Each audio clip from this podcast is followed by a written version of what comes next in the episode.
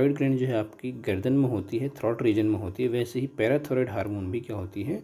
Throat reason में होती है। ये जो है थायराइड जो में हार थायराइड जो हार्मोन था, उसके जो लूब्स थे बायलूब्ड होती है थायराइड हार्मोन तो उसी बायलूब्ड के बीच में ये जो है धसी रहती है डॉर्सल साइड में, ठीक है तो ये दो टू पेयर नंबर में होते हैं पिंक कलर की होती है। दोनों लूप्स में ही हैं, दो पेयर में होती है।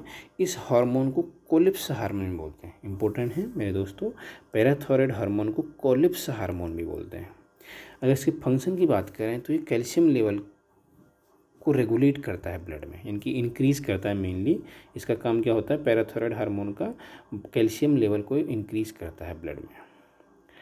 ठीक है, कैसे करता है? एब्जॉर्प्शन करता है कैल्शियम को थ्रू इंटेस्टाइन ठीक है? उसके बाद ब्लड में जो है कैल्शियम का लेवल बढ़ जाता है।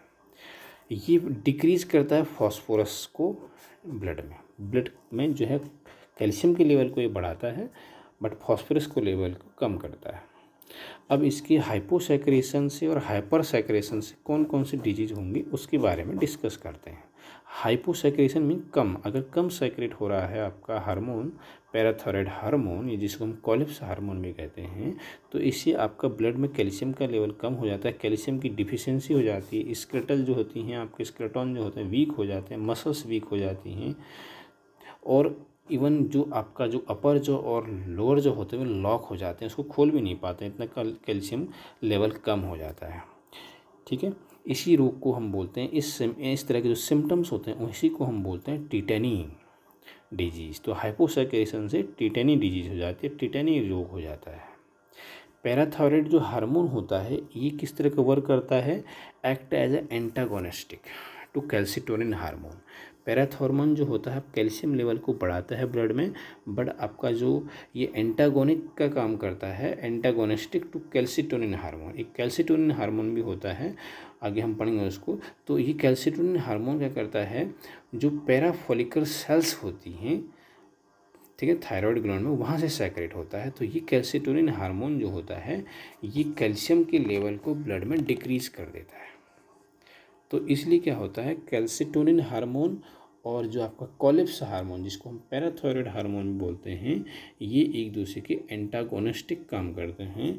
अगर पैराथायराइड हार्मोन कैल्शियम लेवल को बढ़ाता है ब्लड में तो आपका कैल्सिटोनिन हार्मोन जो होता है, वो डिक्रीज कर देता है कैल्शियम लेवल को ब्लड में।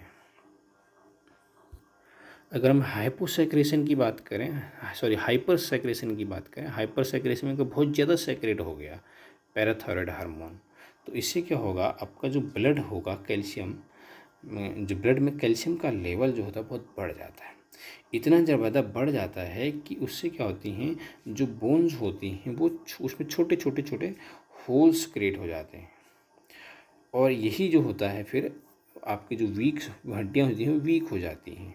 और यही कंडीशन आपके क्या कहलाती है ऑस्टियोपोराइसिस कहलाती है, जो जो एडल्ट होते हैं, उनमें ज़्यादातर ये मिलती है। तो हाइपर सेक्रेशन से ऑस्टियोपोराइसिस हो जाता है, जिसको हम हाइपर कैल्शियम भी बोलते हैं।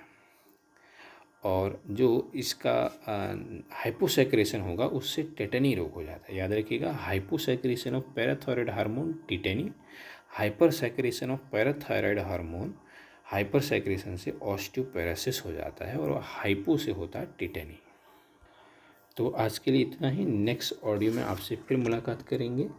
तब तक आप इन ऑडियोज़ को सुनते रहिएगा फॉलो ज़रूर कीजिएगा और अपने दोस्तों में भी शेयर करिएगा। धन्यवाद।